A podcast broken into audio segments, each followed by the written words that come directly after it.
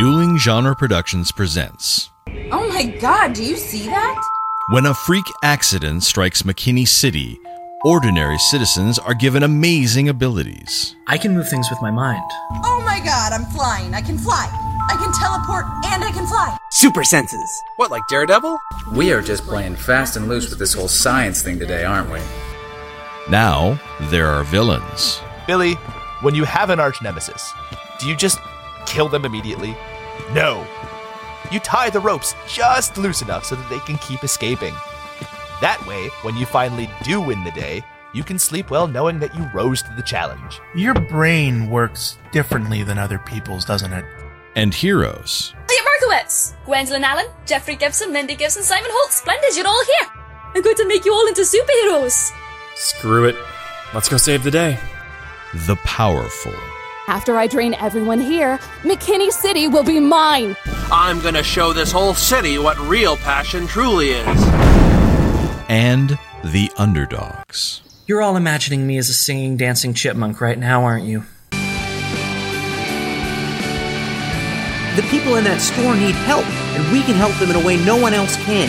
We have great power, which means there are responsibility. I mean, Jesus, what's the point of having five freaking Spider Man movies if we can't even learn to do that? Geek by Night, an original podcast series about five friends running a comic book store with superpowers. You're really going to keep running a comic book shop while trying to be superheroes? It might not always be easy, but I think the world could use a few more underdogs. Available at duelinggenre.com and podcast apps everywhere. Dueling Genre.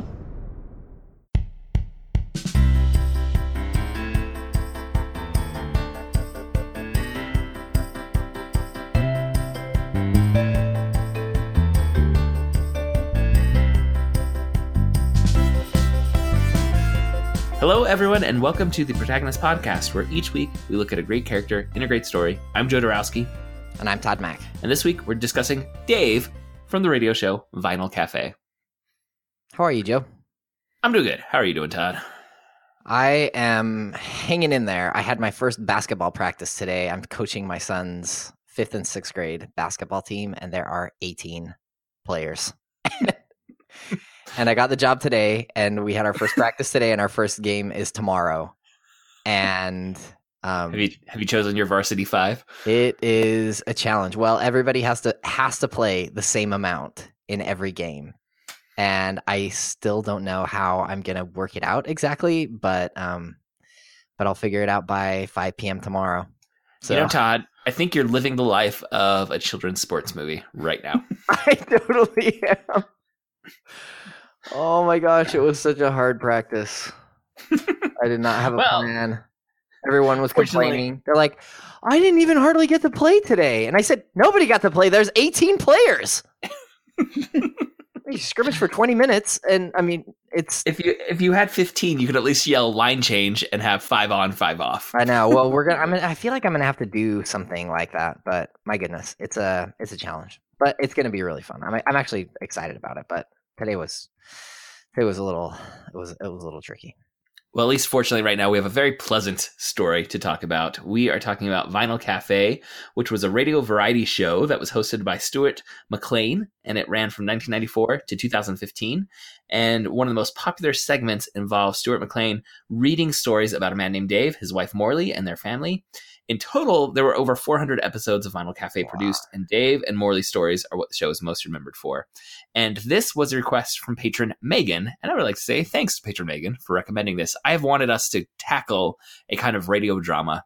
Um, it, it, I think from the very, very, beginning, it was one like, oh, we'll need to do a radio play at some point. Mm-hmm. and this is not a fully produced with a full cast radio play. This is a one man reading, um, sort of a story. It's sort of a um, Prairie Home Companion yeah thing. Your description made me think of that. Mm-hmm. Uh, yeah, so it's just one man reading. It's not like you got a whole cast and the you know the shaking metal for lightning sound effects from old old time radio or anything like that. But it was very pleasant to listen to. I really enjoyed uh, listening to Vinyl Cafe. I so and it keeps us up on our uh, on our quota for Canadian shows.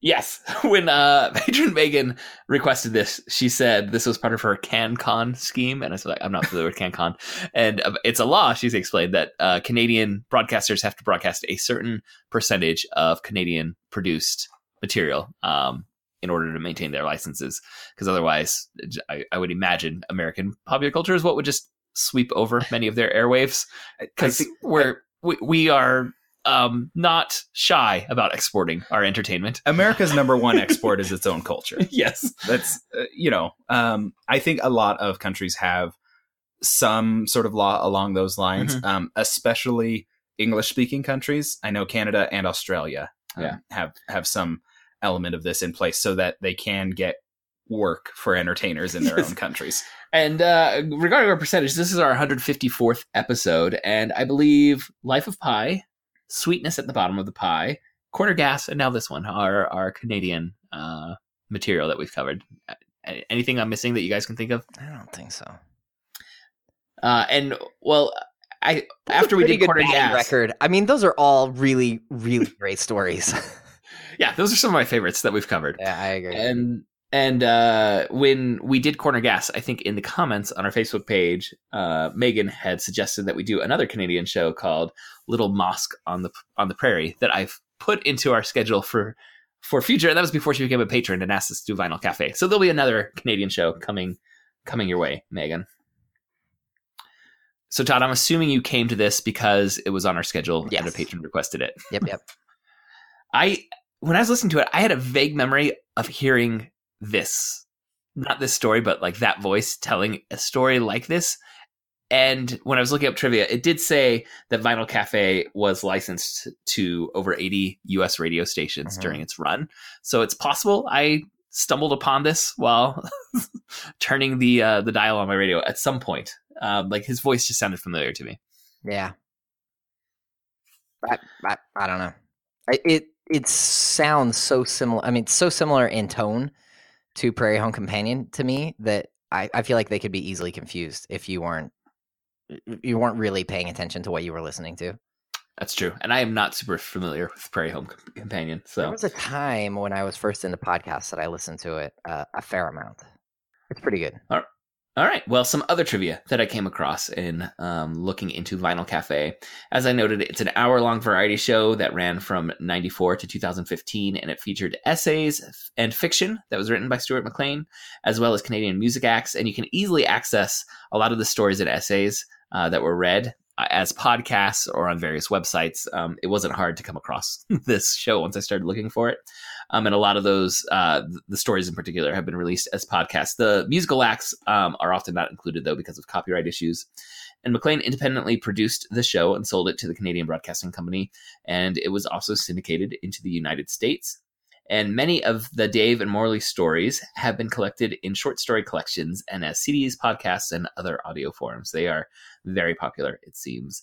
And just in case anyone listening is wondering about the wife's name because I wasn't quite catching it when I was listening at first. Um, it is Morley, M O R L E Y, is Dave's wife's name. And Vinyl Cafe ended in 2015 when Stuart McLean was diagnosed with melanoma and he passed away in 2017. Oh. All right. Well, uh, in particular, the two episodes we're going to be listening to are uh, Christmas themed turkey themed episodes. So this is a great episode, at least for American listeners, to drop in right after Thanksgiving. Yes. and as we head into the holiday season, though it sure seems like the holiday season took an early start this year. I mean, as soon as as soon as uh, the night was done on Halloween, I was seeing some some Christmas commercials on TV. Yeah, but I, I don't know. I kind of I feel like I'm I feel like I'm still okay. Like I don't feel like it's I, being really pressed upon me. Maybe that's because I live in the middle of nowhere and I only go to Walmart like once every two weeks, and that's the only store I ever go to. So, and everything else I see is just always the same. It's just uh, lakes and farms, and and they don't have part Christmas of me, decorations yet. yeah.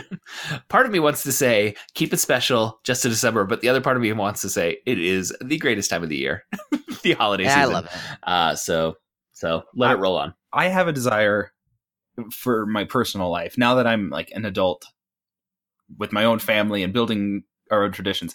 I kind of have a desire to amalgamate a Thanksgiving, Christmas, holiday season so sure. that we can have all the Christmas stuff and still like make sure that Thanksgiving is its own thing, but still be playing Christmas music the whole time. yeah. And just say it's like, no, it's it's okay. It's the whole season and there's two big days in it. I know my opinion probably uh, yeah. means nothing to you, but I I totally would sign off on that for you. Just go, just do it. it's okay. Do whatever your family yeah. wants. That's yeah, it's your family. Run with it. Before we go on to Todd's summary of the two episodes we're talking about today, we want to thank our listeners for listening each and every week. And we also want to thank those of you who are supporting us on Patreon. If you would like to support us on Patreon, you can go to patreon.com slash protagonist and support our show with at least a $1 per month donation, though there is no upper limit on that monthly total. All supporters on Patreon at any level receive access to our special quick casts, which are shorter episodes in which we break down newly released films and trailers. And all patrons who support us with $5 per month or more get to choose a topic for us to discuss, such as this topic of Vinyl Cafe, which is just uh, a topic we would not have gotten to probably naturally by ourselves. So I'm really glad that uh, a patron recommended it to us so that we could discover it. I feel like I should say one thing in defense of rural Michigan. It is stunningly beautiful out here right now. I mean, when I drive my kids to school every morning, I think, wow, this place is really, really beautiful. So, um, not lots of Christmas decorations right now, but wow, what a fall! I uh, Michi- I love Michigan. I lived in Michigan for years. Uh, it's where I met my wife, and it is one of my favorite states. So, I I agree and concur with your statement that it is a beautiful state. Yeah. Okay, so if you find this online, you may hear first the story that's called Turkeys Are Terrific, and then the second story would be Dave Cooks the Turkey. But because uh, they were originally recorded in the opposite order. So Dave Cooks the Turkey comes first, and then Turkeys Are Terrific. Uh, so I'm reading these in the order that they were recorded, not necessarily the order that you will hear them if you follow the link, for example, uh, in our show notes. So here we go. Dave Cooks the Turkey. So, at the beginning of the story, uh, a man named Carl buys a book called The Complete Christmas Planner for his wife Gerda. And then she begins a neighborhood Christmas planning club that meets throughout the year to get everything ready for the following Christmas. And Dave's wife Morley is in the group. And they meet each month to work on something new. One month it's homemade wrapping paper, another it's stenciling. In September, they make rubber stamps out of uh, pencil erasers. Uh, and Dave and Morley's home, Dave's and, and Morley's home is filled with Christmas crafts. Then one day, Morley informs Dave that they only have only 67 shopping days until Christmas. Uh, Dave cracks wise about this, uh, since they've only ever done their shopping the week before the big day. Uh, and Morley blows up on him. She tells him that she feels like her life is like a train, and she is the train, the porter, the conductor, and everyone else that works on the train. She asks Dave if he knows where the train is going. Nervous about answering incorrectly, Dave remains silent. Morley tells him that the train starts on the first day of school and is headed for Christmas dinner, after which the train will turn around and hit every single stop on its way back to the end of school. Then Morley asks Dave if he knows who he is on the train. He wants to think he's the conductor or some kind of important engineer, but again, he keeps quiet, and Morley tells him, You're the guy in the bar car asking for another drink. Morley tells him she wants Christmas to be fun again and that she wants to feel some control. So now Dave realizes that he needs to step up. He needs to join the crew. So he asks what he can do to help. He goes shopping for her. Uh, and then she asks if he will take care of the turkey on Christmas Day uh, so that she can take the kids to the food bank to do some service. Uh, the weeks pass and Christmas Eve arrives. And as they tuck into bed, Morley asks Dave if he thawed the turkey, at which point Dave realizes that he never actually bought a turkey. So at 4 a.m., he climbs out of bed in his pajamas and heads to the 24 hour supermarket to buy a turkey, which is frozen tight like a bowling ball. He uses an electric blanket and a hair dryer to thaw it out all through the night, at which point he realizes that this turkey looks like it tried to escape from a slaughterhouse and was caught and beaten to death. The next day, I like uh, he says he went down to thaw the turkey armed with an electric blanket, a blow dryer, and some yeah. scotch. So the next day, Morley tries to give Dave some instructions, but he tells her, "Don't worry, I've got everything under control." So she leaves to take the kids to the food bank. But before uh, she leaves, she rubs pine oil onto the light bulbs in the house so that they will heat and the oil they'll heat the oil and make the house smell like a forest. After she is gone, Dave realizes that he doesn't know how to work the oven, and there is nowhere for him to bake the turkey. And then he has what he calls his best idea. He calls a fancy hotel and asks if he has a special dietary restriction, could they cook some food that he brings with him? Uh, by now, he's getting quite tipsy because he's been nursing this bottle of scotch. But he grabs the now thawed bird, hails a taxi, and heads downtown. When he gets to the hotel, the receptionist asks about his suitcases, to which Dave responds with a slur I'm just checking in for the afternoon with my chick. Just then, he turns around and sees his neighbor, Jim Schofield. Uh, Dave tries to explain, but Jim seems a bit incredulous. Uh, Jim then checks into a room and he asks room service if they will bake his turkey in one of their. Dave, uh, Dave, Dave. Oh, sorry, Dave. My goodness. Uh, Dave he, uh, checks into a room and asks room service if they will bake his turkey in one of their super convection ovens. Uh, the manager hesitates, but finally gives in when Dave convinces him that this is a turkey that he himself raised at home on only tofu and yogurt. Uh, soon the turkey is baked, and Dave races home with it. When he gets home, he realizes the house still smells like pine, so he takes some of the gravy and rubs it on the lamps so that Morley will think that he was actually cooking in the house. Uh, just then, Morley shows up, and along with her is Jim Schofield uh, and his mother. As they wait in the living room, the warmed up gravy begins to drip onto Jim's forehead, at which point Dave says, Morley, there's something I should tell you. The end. Uh, so that's uh, story number one. Story number two is called Turkeys Are Terrific. So Dave and Morley have uh, two kids, Sam and I think the girl's name is Stephanie. Um, she doesn't really figure into the story. Sam does. So every year, Dave, uh, this is many years later, uh, Dave is in charge of cooking the Christmas turkey. It's a tradition that started the year that Dave spent the entire night defrosting a turkey, and now every year he tries to cre- recreate the excitement of that first of that first turkey. Uh, the thing about the traditions we find out is that we have an impulse to continue them and an urge to pass them on. Dave wants to share his his turkey tradition with his son Sam. Uh, he wants to teach Sam to work like he had learned to work when he was a kid on Old Man McCauley's farm. So Dave orders, he decides uh, that he's going to order a live turkey. So he orders a bourbon red turkey off the internet. It arrives in a crate on a UPS truck, and it's a little baby. And Sam is super excited, uh, but Dave reminds him this is not a pet. They decide to keep the crate in the garage, and Dave tells Sam that they'll keep it a secret because you know women like surprises like this. uh, w- one day Sam goes out to the garage to feed the turkey, and it flies out of the of the crate and into the rafters. And Dave puts up a ladder to try to catch the bird, but it poops on him. And Dave decides to let him have uh, free reign of the garage since he's getting big, and Dave doesn't want to get uh, pooped on again. So they decide to name the turkey Trouble. Uh, Morley knows nothing about the bird until one day she goes into the garage and smells the smell and hears something stirring around. So she calls an exterminator who comes and informs her that she has a turkey living in her garage. Uh, when Dave gets home, he's in big, big trouble. Uh, that night, their dog Arthur wakes up and runs to the window. And Dave looks out and sees two raccoons, some cats, and a German Shepherd surrounding their garage. Uh, Dave tries to scare them off, uh, but inadvertently lets the turkey out and Trouble immediately flies into a tree in the yard of Mary Turlington, who is Dave's neighborhood nemesis. And while Dave is up in the in in in this apple tree, in Mary's apple tree, with an umbrella in one hand and a stick in the other, uh, Mary wakes up and calls the police. Uh, Trouble flies back to the garage, but the police catch Dave still trying to get down out of the tree, and the cop asks, "You're not looking for trouble, are you?" that joke was such a long when... walk to get that joke, and it was so worth it. so good. it was so worth it. Uh, when Dave gets back to the house, it's locked, and he spends the rest of the night in the garage. Later, he decides that he's going to put his dog Arthur in the garage, sort of as a as a guard dog. And Arthur and Trouble become fast friends, and they snuggle together each night. Winter finally comes, and and the bird gets very big. And then one day, as Sam and Dave are getting ready to to take Arthur for a walk, Arthur goes over to the garage, and it seems like he's insisting that Trouble come with them. So they put a little collar and a leash on Turkey, and they uh, uh, on Trouble the turkey, and they take him for the walk uh, with the dog. And despite it being very late, they inevitably they inevitably run into Mary Turlington, and then Trouble flies straight into a tree and poops on her.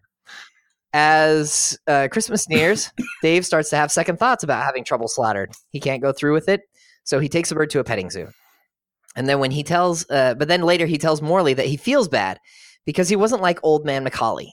And Morley, Morley tells him that's okay, uh, but he'll have to be in charge of the of the turkey for Christmas dinner, you know, regardless. It's Christmas Eve, and as they climb into bed, Morley asks him if everything is ready, and then Dave realizes that he never actually bought a frozen turkey.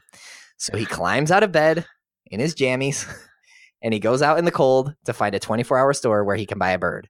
And when he gets back, Sam, his son, is waiting on the front steps in his Spider Man pajamas and a parka. And Dave asks what he's doing, and Sam asks if he can help with the turkey, telling his father, A man's got to do what a man's got to do. And as they get out the hair dryer, Sam asks if they will be up all night, to which Dave responds, Probably. It's sort of a tradition. The end.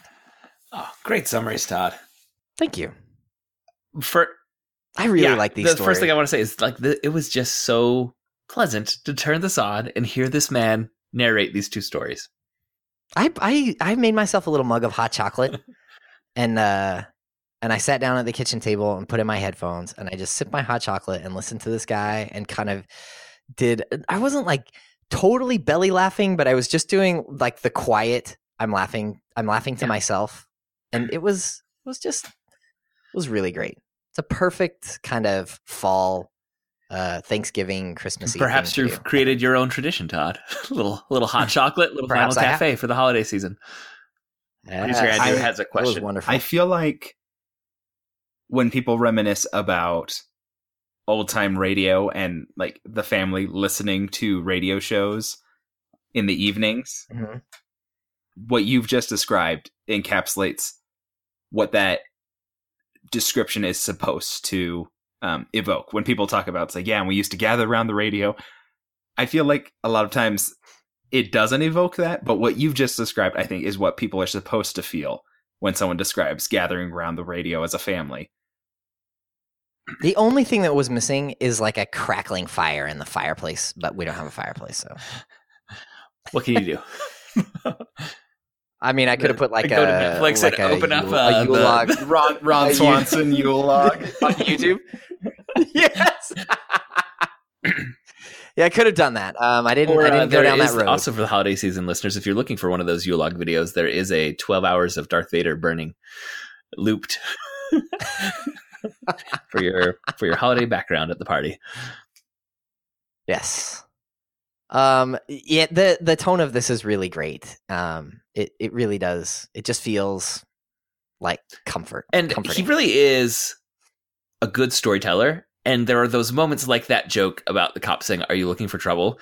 where you don't realize you've been set up for this joke until like as the cop is about to say, you're like, Oh, I see the joke that's coming, and you can't help but laugh a little. is is this um, performed with an audience Yes. And there was one, one of my favorite because that can make a difference for jokes like that especially Yes, yeah, it landed really well. Like, it, it, and sometimes having that studio audience like goosing you along makes you enjoy the humor even more.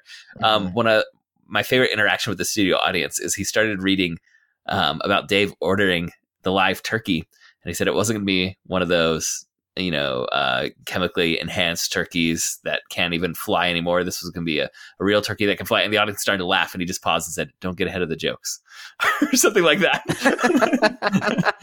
Yeah. As soon as you say the turkey can fly, you anticipate there's going to be some trouble with the turkey flying. Yes. Yeah, it was it was awesome. So, what do you think about Dave? I, I was saying this to Andrew. I enjoyed this so much, but as I was driving here, I was thinking like, where's the meat on the bone for us to really dig in and have uh, a, a thoughtful discussion about the story? Like, 100% recommend it. And I, I- one of the things that I came up with though, on the one hand, it's like nah, it's it leans into some stereotypes of the idiot husband. Um, Mm-hmm. at the same time, he, you know, it's an idiot husband who uh, sometimes in in sitcoms and and um these kinds of stories where you've got the domestic comedy situation, you have the overburdened and overbearing housewife and the idiot husband who just doesn't care. He does care. Not as much about planning Christmas for the entire year, but he does care. And like when he sees uh, that she's trying to get this done, and he's like mentally, he says, "Usually we start our shopping like with five days to go," and she's like, "We've got sixty-seven days to go." But he he says to himself, he's like, "Maybe the way we've always done it isn't what my wife needs right now," and he steps up and he tries to do his best. He's just a little bit incompetent at doing the best at doing his best, which is needed for comedy. I think it's needed for comedy, and I, I also it, it kind of reminded me of the conversation that we had about Stranger Things when we were talking about Hopper and his relationship with Eleven, and how it's not always he's not always a perfect father figure Listeners, to her. if you're wondering, we're you can talking about Stranger tell- Things season two, which we've released as a quick cast. Uh, it's not in the main feed. Oh, that was as, that was only as a quick cast. Teaser for the quick cast. well, should I? Teaser for the quick cast. Uh, But it's this idea that um he he's not a perfect father, but he's really trying hard to be a good dad. And and I felt like that with Dave that um yes, he's not perfect and yes, he is kind of uh, bumbling at some points, but I feel like he's really trying and and the humor is not because he's totally incompetent. It's just because because he's he's tried something that's I mean that's really a hard thing to do. And there I mean there are funny like when he tells his son um you know women like surprises like this. and you know. especially when they especially when they involve livestock or something. And um I mean there it's funny. It- It's supposed to be kind of funny and lighthearted, but I like the fact that he's mm-hmm. trying. I like the fact that he's trying to do something and have a tradition with his son. That he's trying to teach his son something that he learned when he was younger. And there's really no opportunity for his son to learn the things in the way that he learned them when he was young. And this is this is the challenge of every father, I think, and every mother is you're trying to teach your kids things that you learned that were important when you were young, but the context has changed. And so you have to find new ways to teach your kid something that that you don't want to be lost. And I think it's really I think it's a really big challenge and it's part of the sweetness of the story is this dad trying to do that. And in the end, it turns out he taught his son what was the important thing, which is you step up to bat for your family when when you need it. And that might be you know if it, everything goes well, you might be able to get a turkey and raise it and and have your own home raised uh, turkey. And if not, then you'll wake up in the middle of the night and you'll go to Walmart and you'll get a. I mean, I don't know if Walmart even exists in Canada, but you'll go to the 24 hour supermarket and you'll get a turkey and you'll thaw it out and you'll do what you can to to be part of the crew. And I like and I that. think there's that important change from um, the bumbling, bumbling, idiotic husband stereotype that we see in a lot of sitcoms that starts to bother me is that often their motivation is selfish and it's like avoiding family and avoiding work and um, yeah, trusting that you know the long suffering wife will just take care of it. Uh, and this, like he said, he's putting in an effort. He's still bumbling, and you a lot of comedy gets milked out of that of his best plans going awry. Um, but the motivation isn't what's the least I can do right now. And I, I, I for a while in the I want to say like 80s and 90s, that became like the domestic sitcom go to father figure was like, how can I get out of whatever I've been asked Right. to do because I just want to be left alone. and, and I don't get that from Dave. And so I think you can still have the comedy there, just tweak the motivation a lot, and it's a lot more pleasant of a story to consume. far more pleasant. Um, I, I mean, contrast this with uh, like Frank Mhm. Barone in the we talked about uh, Marie Barone, and he's just constantly belittling his wife, and she's working so hard, and he's always sitting on the couch watching TV and making horrible, disparaging comments. and this is nothing like that. This guy is really trying, and I think one of the most interesting things to me is this this exchange that they have about the train, and she says, you know, I feel like my life is a train, and I'm the train, and I'm the conductor, and I'm all of this stuff, and I feel like, um, I mean, I- I, haven't listened to all 400 episodes of Vinyl Cafe. All I get is what I what we have from these two episodes. But he doesn't seem like he's the guy in the in the bar car asking for another drink. Mhm. And I don't- that doesn't seem like a totally fair thing for her to say to him. Although, at the, and, and even as I say that, I recognize that that's how life feels. I mean, that, that's how the life feels for a lot of people when you're trying really hard. It, it, it feels like that. And and to Dave's credit, he doesn't get all defensive and say, "No, I'm not the guy in the I'm not I'm the guy in the train car. I work really hard." He just says, "Okay, my wife needs help. It's obvious that she doesn't feel like I'm doing uh, my part, and she's trying really hard to do this thing that, in my mind, is kind of ridiculous." but it matters to her, and so I'm going to make it matter to me, and I'm going to step up. And I think that that's admirable in him. And I think it's um, an important acknowledgement about marriage where, yes, you're a team and you're raising a family and you're doing your best to do this together. But a lot of the time, you're going to be apart and you're going to be tackling different tasks. And I think it's possible to feel isolated and alone, even though you're both working towards the same goal of raising a happy family. Um, as as the tasks yeah. get meted out differently, uh, you're you're gonna be doing different tasks at different times, and you can feel overwhelmed by those tasks, even as your partner is overwhelmed by the tasks that they're doing over there. And when you meet up, sometimes you can both be frustrated and overwhelmed, and arguments that don't need to be had can be had in that moment. And I, I agree with what you said, like Dave, by just saying, fair enough. what can I do to help out? That avoids one of those classic sitcom style arguments and also one of those real life arguments that can happen with spouses. Yeah, I mean, I, I, I don't know. I really like this Dave guy. I, I, I just, I, I feel like he's trying so hard. It's kind of like what we talked about um, with Vision, and just the earnestness. Like I really, I'm really gonna, I'm really gonna try. And if it doesn't work out, I mean, he goes to extraordinary lengths to try to get this turkey, to try to get the turkey baked. He's tipping and going so to not the, only does he get the room, but like he's, he's, tipping the bellhop every time because he knows his requests are ridiculous. Here's another twenty for you. Good. Yeah.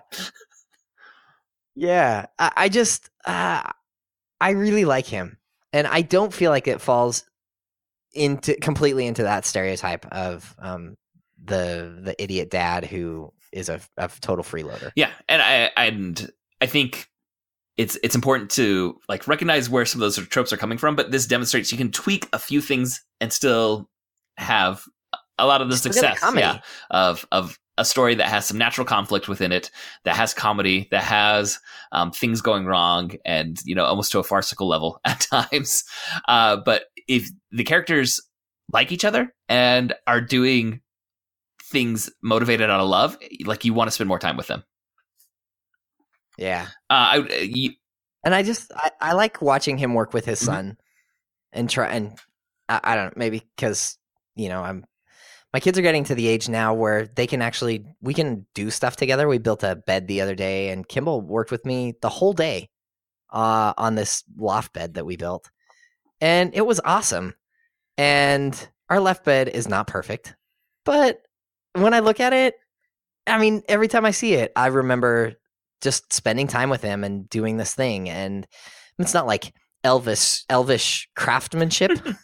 you would not see this bed in uh, in Rivendell, but I'm pretty proud of it, even though it's not perfect because I did it.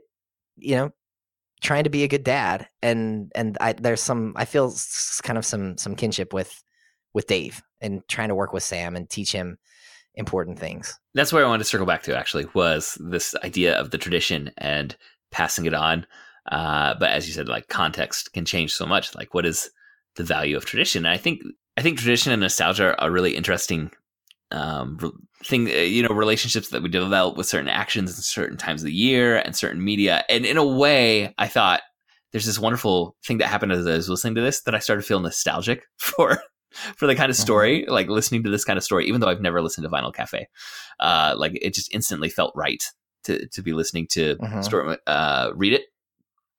But tradition itself is, I think, just such a, fascinating part of our culture. It's when, when, I talk to my students about logical fallacies, one we always touch on is the logical fallacy of tradition, which is right. we need to keep doing the thing we've always been doing because we've always been doing it. And I, and the logical fallacy is like, no, that's not the reason why you should continue doing this thing. What is the reason that this has always been done. Like, what? Why is this the right way to be doing it? And that's where, where you make the argument that we need to continue doing this because here's the here's the right way, you know, to do it. But just to uh-huh. just use the reason that it's what we've always done, that is in and of itself a logical fallacy. But at the same time, there are these traditions that I think most families have around certain times of the year, particularly the holidays, that start to f- have added meaning just by going through those actions. And nostalgia can become like one of those reasons. Like it feels right to do it this way. And like you said, looking at the bed that you built with your son, like there's an emotional weight that comes from looking at that that would be different from store bought bed or you know something that didn't have any tradition or any experience right. rooted within it. And so I, I I think tradition is just a very tangled, messy thing, right? Where uh, yeah. uh, on the one hand, well, what are the real reasons for doing it? But on the other, well, just the emotions that get tied up in traditions can become a reason for doing it. And right, I mean, I, I, I think at some point, I mean, you have to be able to do both of those things, right? On the one hand, you constantly have to look at your traditions, and this is something that uh, I've noticed, like as my parents get older, and and the family gets older, you you have to look at your traditions and you have to make some changes because you can't do the same things when you're in your 60s that you did when you were in your 30s, right? Because your kids are way older and they're going to have their own kids. And there's the numbers and, game that you start to lose. You have to, right? Families grow. Right, and so you have to you have to be able to look at it and say, okay, um, it's okay to you know let this go, but at the same time, uh, I don't think that you can discount that emotional weight that you talked about, and that sometimes, sometimes, the reason why you do it is because that's the way that you mm-hmm. that's the way that you do it, and to have to have those traditions, I think matters. And just because it doesn't always make logical sense doesn't mean that you just stop doing it. But there's that there's value in doing things consistently um, as a family and as a community, and I mean maybe even as a nation uh, or as humans. that uh, that there's value in in the things that we do consistently together, uh, whether or not they always make complete sense. You shouldn't just throw them out just because. And I like the end of this story that um, he was trying to make one tradition with his son, and he ended up making another. we ended up continuing, yeah, continuing other, right? this other tradition of kind of messing up the turkey, but still we're going to do our best to get it right. Producer I, Andrew wants to jump in. So it took me a while to realize, but I think you you're t- you're discussing tradition and and you're trying to come up with like the thesis statement for its value as well as the fact that it it is um it is a problem in some cases. And I know you're not discussing Fiddler on the Roof right now. But I feel I, like I'm you, thinking about just, Fiddler on the Roof. Absolutely. If you just choose to, it's like let's take that song and engage with it. I think you can get to the crux of of your dis- uh, of your discussion about tradition much more quickly. I love I love Fiddler on the Roof. We've got to right, talk about it at some point for us to get to. Yeah, it's an amazing show that brings up a lot of these same these same. I mean, ideas. its entire opening number value is, is about tradition Oh, yeah, and, and what is the value Tradition. of tradition. Tradition. Uh, while the entire story is about Change. yeah, the the dissolving of the ability to have these traditions, Mhm. and what Mm-hmm. can you keep as you transition. Well, and I think like getting at this this story is being told at a really interesting like um that first Christmas story of him messing up was I want to say 94 is that when it said it was recorded Todd or 96 Uh, 96, 96, and the second one was recorded in do you remember 2015. yeah I. I just feel like the rapidity with which the social context is going to cause the dissolution of some traditions and the necessity of creating other traditions it just seems like it's going faster and faster because routines are changing and like means of communication and travel and all these Uh-huh. other things are changing so quickly that what was done 10 15 years ago doesn't need to be done the same way anymore and in some cases can't be done the same way anymore Yeah. uh, as the way that we go through our daily lives has evolved so quickly and i'm sure will continue to evolve and change um, and i think in, in a way i don't i don't think this this story is making any grand thematic statement on this but in a way that idea that well do your best to make a tradition and whatever comes of it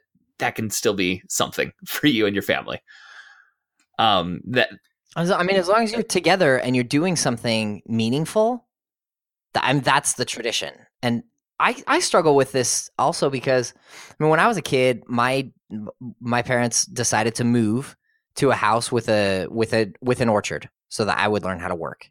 And I learned how to work. And every year we had to prune the trees and we had to pick the cherries and we'd take them out to the corner and sell them on the. I mean, we just sit on the street corner with no adults watching us and we would stop we would purposely try to stop strangers in their cars and get them to give us money uh, for cherries. And um and now i see because we live in a rural area that there are people that live on farms and they have and i have um, siblings and and cousins who have decided to live that lifestyle again and and buy a farm and buy animals. And there's a part of me that feels guilty. Like oh i'm such a bad dad because i'm not teaching my kids these really important values because we don't live on a farm because that's the only place you can do it because that's how I did it when I was a kid and that's how all these other people that I really respect are doing it and I constantly have to fight that and say no you don't have to live on a farm but there still are certain values that you're going to want to teach your kids and how can I do that in the context that I'm in now uh, and not constantly feel like I have to go out and buy a bunch of chickens, which or which for me is like a real or, or a mail turkey. order a live turkey.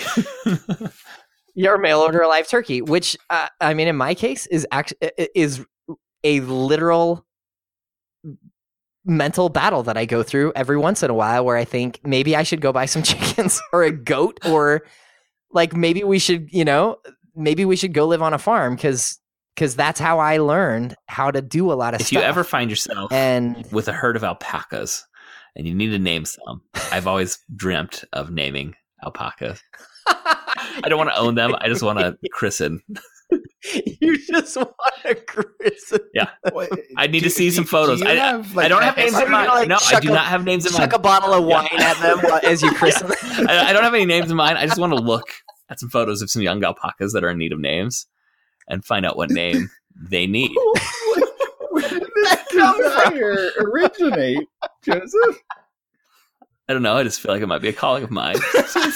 Just to name Some- alpacas. Sometimes you just you, you know that there's things that I could do this. you yeah you have inherent panache for. You have a certain set of skills. Yeah, I, I could do certain this. Skill I don't want to say I could do it better than everyone, but I feel like I could do it better than a lot of people.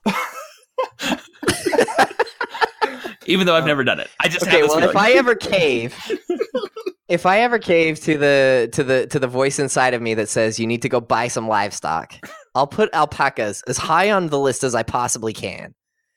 And when we get to them, I'll call you and let you name at least one of my alpacas. Okay, Um, and uh, j- just know, listeners, this would happen as a quick cast. Um, So you have to support us on Patreon if you want to know the names of my of my future alpacas. with the discussion of traditions and, and how they develop, how they um, coalesce into things, Joseph, I'm inviting you to discuss a particular family tradition that we have regarding Thanksgiving. oh, like uh, it, it- I don't even remember what year this was. It was, just- it was some time ago. yeah, some time ago. We got together at Thanksgiving dinner.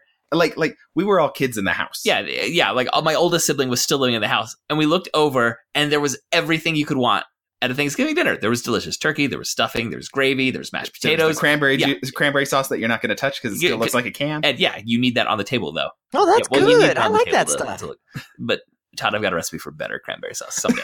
I'll share that with you. Like the homemade, it's got pears, it's got cinnamon sticks, it's simmer in it. It's delicious. Mm. No, I know that stuff is good too, but it's not the same thing. Yeah, thing. no, no, this is the cranberry gelatin. But anyway, we look at the table, and some kid, I, I don't know which one first. I think it was our oldest yeah, but someone said, Had poured himself a bowl well, of no, cereal. they said, "Where's the corn?" And immediately, every other child said, "Yeah, where's the corn?" We gotta we gotta have corn. It's not Thanksgiving dinner without the corn. And my mom was like, "No one. We we as a family, we said, what do you want for Thanksgiving dinner?" And no one ever said corn. But once we were in that moment, and there was no corn on the table, a rebellion happened. because because our mom does ask uh like a month ahead and some of this is because of the corn incident uh but she'll she'll ask a month ahead okay we're making the list everyone list everything you need to have so that your thanksgiving isn't ruined like the year that we didn't put corn yeah. on the table but but somehow even though no one had said well corn is part of our family's thanksgiving dinner it had become part of our family's thanksgiving dinner and the absence of that Mhm. was messing with people's perception of thanksgiving dinner Mhm.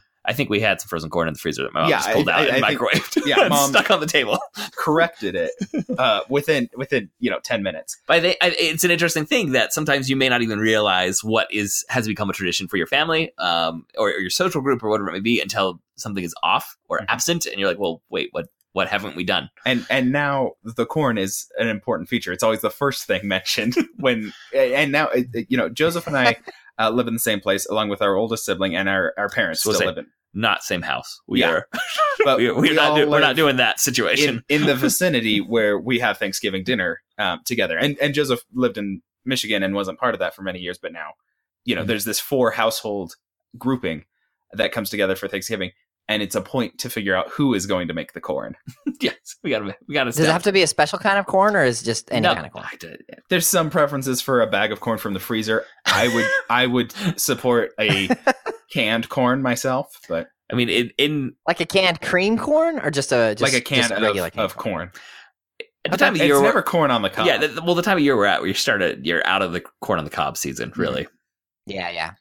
Um, but yeah, you know, like this was part of the discussion last week when we were assessing, you know, who's gonna make what, and like our sister always makes pies. That's her. That's one of her things. Is like no one else has to worry about pies. She will make the pies, and Joseph has a particular stuffing Mm-hmm. uh, that he makes. This this year, I volunteered to do roasted vegetables.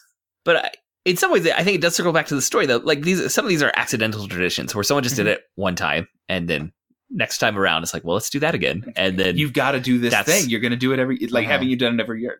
Did it, I've done it precisely one time. yeah, but it becomes normalized. It can become normalized very quickly, and then when again in uh, American culture, so much of it is just around this run of Thanksgiving through Christmas and the holiday season.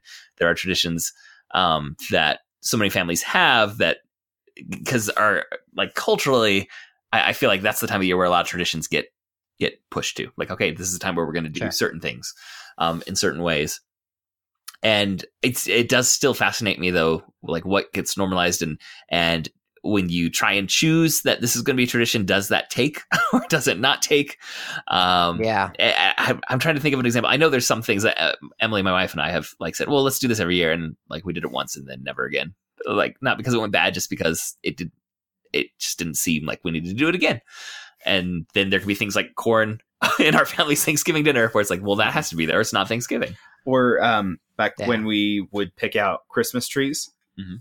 before, Before parents decided that it was too dangerous. My dad watched the videos of Christmas trees burning, and he said, "Nope, we're not bringing in those anymore." Um, there was, you know, a an entire kind of ritual around it where we would go out to eat at the training table in in Provo while when that was still there, and then that Ours went was away. a village inn. But then when the training table went Ours away, it kind of the village. it, Breakfast it- at the it broke some things apart. But um, and then Yeah. Dad had to be wearing a specific jacket. It was the it was the tree getting jacket, and now I have the tree getting jacket, and I, didn't wear know it. the jacket still existed. I had no idea. Yeah, it's it's in the trunk of my car at all times as a backup jacket, and then for when the tree is is you got to go get is, the tree. is being gotten. It's it's his emergency jacket in case he ever needs to get a Christmas tree. Mhm. Just Just he's ready. right then.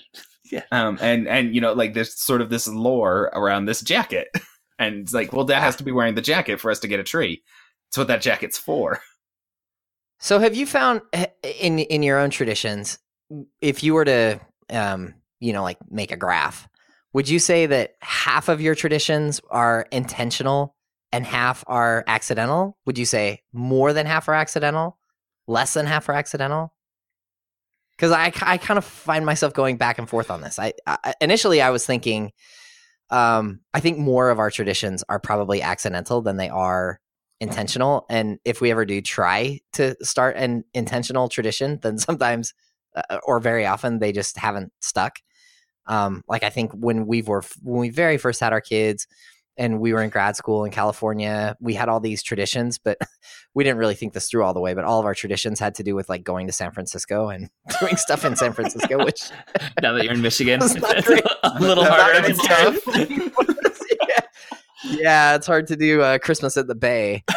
Um, I mean, we could go to a different bay, but but uh, you know, like a, a a lot of the things that we still do consistently are sort of they just kind of happened.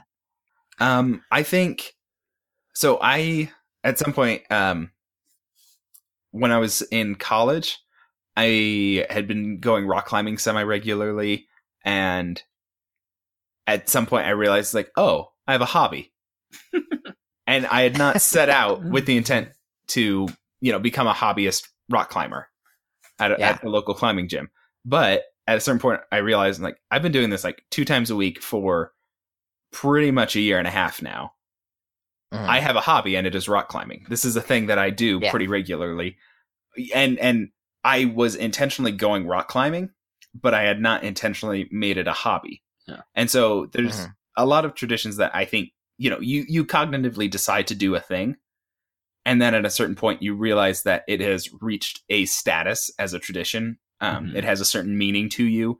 It has a certain place in your life. Uh, where Much like happens in the story, right? yeah, Yeah, I'm gonna get him I a mean, we have Friday an and act- go we buy have- a frozen turkey. like he, he didn't Right. Story number one. Story number one is the accidental starting of a tradition. Story number two is him trying to initiate a continue- new tradition and accidentally and continuing. then he accidentally continues this this uh, other Yeah, tradition. And and he recognizes like this is a tradition now. You know, this Yeah. turkey thing. I have a, a relationship to Christmas turkey or Thanksgiving turkey. Um, and and this is part of what I will be doing every year. Um, and so there's a balance. Like I intentionally was going rock climbing, but I wasn't intentionally making a hobby. So you can intentionally do something year after year, and then at a certain point you realize like, oh, this is a tradition, and I didn't realize that I had created a tradition. I was just doing a thing I thought I should be doing. And I think for uh like for me and my wife now, some of this is driven by our kids and like what ends up resonating with them. Mm-hmm. And, and, the way like I, am trying to think of like what are exact traditions at Christmas, and right now I, am not really coming up with any. I know we have some of things that we do, but I I thought about like when we're gonna pull out Christmas decorations for our house. I know there are some that our kids are going to be like excited for this one random thing. And I'm like, why is that one more special than this other one? I don't know why, but it is to them. And therefore it is now more special to me that, yeah, you know, that, you know, if you laid out eight ornaments that are all, you know, uh, whatever they may be, you know, bought at the same store even and for about the same price, but there's one that's going to have more value because for whatever reason, you know, when our daughter was four, she loved it, and now every year when we get it out, she, ex- you know, exclaims, "Oh, I love that that particular decoration or ornament for the tree or whatever it may be." Um, and that's kind of what happens for for Dave is like now he's trying to do this with his kid, and what ends up happening? Well, he, he ends up teaching his kid a lesson, but now it's I, I think they said like the tradition had become that Dave does the Christmas turkey. It's different now that his son's involved, and I'm sure it's going to feel different for him forever. And I think that's uh-huh. the nature of traditions is it's not just for you experiencing it. It's like you said, you like we said, it's about passing it on. It's about choosing to to it's, have it continued with a new those things. with a new generation as well. Um, and that it's is, both the urge, yeah. It, well, Sorry. it's going to change your relationship with the tradition too to see a younger generation taking it on. Mm, it's the urge to continue the tradition, and it's the urge to pass it on to somebody else. And and there's danger in passing it on to somebody else because they're likely going to change it. Um, I mean, I would hope that there would be less drinking involved with uh, with Sam around. yeah, when they were going down with the scotch, like that's just for you, Dave, right? yeah. I mean, who knows? Maybe that maybe maybe that becomes some kind of rite of passage for Sam. um, I don't know. I, I I really like it. We were we were at church the other day, and they asked the kids something. I was in the kids' class, and my daughter said, "Oh yeah, we do this thing every day at uh you know this time." And she said it like so matter of factly, and it's something that I have tried so hard to do consistently, and sometimes I've done it well, and sometimes we haven't. Uh, and I was like, "Wow, we we did it you know like we actually made that thing stick enough that my daughter it's just she, you know she'll just raise her hand and say yep this is what our family does every morning. Uh you know we get together we pray we do this stuff and i was like wow that's that's kind of amazing. Because you know if you were to ask me do you do that consistently? I would say no no we don't we don't. But um but somehow it's it's stuck. The other thing i was thinking of is uh um, oh, we started listening to Harry Potter the other day uh, in the car. I thought, okay, my kids are old enough. I'm gonna try. I'm gonna try this again. We've tried I don't know how many times to listen to Harry Potter, and my kids just have refused. Uh, but now we have kind of a long drive to school in the mornings, and I drive them in, and so we started listening to it, and we're we're still on the Hogwarts Express, so we're not even that far into this story. And the other day, I got in the car, one of the kids was sick, and she couldn't come with us, and so I put on something else to listen to, and all the other kids said, "No, we have to listen to Harry Potter." And I said, "Yes, yes, mission accomplished. mission accomplished." Uh, so I think there are times when you can, you know, if you try, if you really try hard enough, kids, you can make a you can make a something stick. But um, and I think traditions are really really interesting, and I love this story.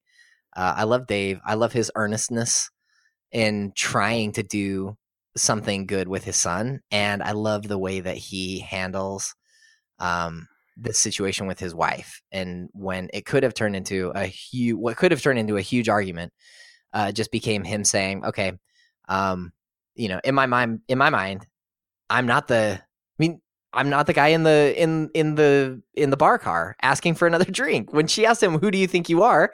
he was like, "I'm the conductor. I'm an engineer. I'm working really hard and doing doing stuff to help this family." And she says, "You're the guy in the bar car." And he says, "Okay, well, what do you want me to do?" And uh, I think that's really admirable in him. I like Dave. I like this story. Yeah, both of them. Yeah, and I, I like his relationship with his kid. And again, just that little shift, you can keep all the bumbling father uh, comedy, but just make him earnestly care about his family and and I want to return to this to these to these people and I want to go listen to more. Um, and listeners, just so you know, uh, patron Megan had sent us the link to this one, and she also sent us links to several of what she said were some of the best episodes, and we'll have all those links in the show notes if this sounds interesting to you, uh, so that you can go just click on those links and listen to some of Scott McLean or Stuart, sorry, Stuart McLean uh, reading uh, these these delightful stories. And I think he is a great storyteller. His uh, oh, yeah. the, the writing and uh, again some of the setups of jokes, but also just his delivery. Uh, I could I could listen to him read a lot of stories. This is very pleasant oh, to, yeah. to turn that on. And now Todd and the live audience does make a difference too. Yeah, uh, I was when I talk about uh, with media and my students, and we talk about sitcom, the sitcom genre. A lot of students are disparage like the live studio audience for older sitcoms and like the laugh tracks. They hate the laugh tracks and mm-hmm. but uh, they have their place and they have a function that I think adds um, both for the performers, the like him reading, he can time things better because he's he's feeding off the audience energy and hearing their reactions, mm-hmm. and so he get, like if you need a moment to chuckle and not lose the next line, he can give you that moment, and I think that's an underrated part of the studio audience, but it does also um, make you get swept up a little bit more in in uh, the comedy uh, of it to just hear hear the laughter as a joke lands just right. Yeah, Good stuff. All right. Any other final thoughts on Vinyl Cafe? Nope. All right. Well, thanks again to patron Megan for suggesting this one. And I think that is going to wrap up this episode. Thank you, listeners, for joining us. For show notes and links to all the other great dueling genre shows, go to duelinggenre.com. Also, please subscribe to the Protagonist Podcast in your podcast app of choice and please leave us a review. That really helps us out. We would like to thank Nick English, who designed our logo, and Scott Tofty, who composed our theme music. If you enjoyed this episode, you might want to check out episode number 45 when we talked about Marie Barone in a Thanksgiving episode of Everybody Loves Raymond, or episode number 103 when we talked about White Christmas. You can suggest stories or characters for us to discuss or give us any comments or corrections by emailing feedback at protagonistpodcast.com. We're also on Twitter. You can follow at protagonistpod, at Todd K. Mack, and at Jay Dorowski. And our producer, Andrew, is at Diz Minute, uh, promoting his other podcast, the Disney uh, Animation Minute Essentials. Did I get that right, Andrew? Yes. All right. And our Facebook fan page is facebook.com slash protagonist podcast. We have really good conversations there with our listeners, and we would love any feedback that you would like to give to be added there. If you would like to support the show financially, you can buy a topic for us to discuss or show your appreciation with a monetary donation by going to patreon.com slash protagonist. Thank you again for listening, and we'll be back next week to discuss another great character in a great story. So long. So long.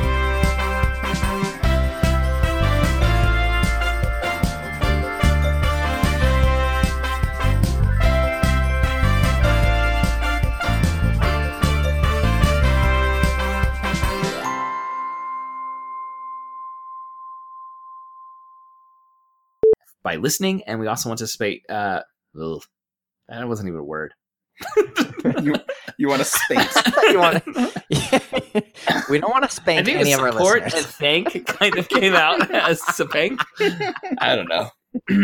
it was like, oh, wait, okay, this whole section obviously needs to be cut. But, no, it obviously needs to go in at the end. I was talking about the uh, the hero's journey with my students, and I was writing stuff up on the board, and I was writing threshold, and I like just paused. I'm like, threshold? Did they combine the H's into one H, or does it stay as a compound word with two H's? I think it. And I paused, and then immediately one of my students realized what was happening, and they yelled out, "One H!" Thank you. it, was a, it was an Indiana Jones moment. yes, Neil. This is the benefit of uh, This is the benefit of teaching in a in a foreign language is that your students don't often know more of the language than you do. yeah.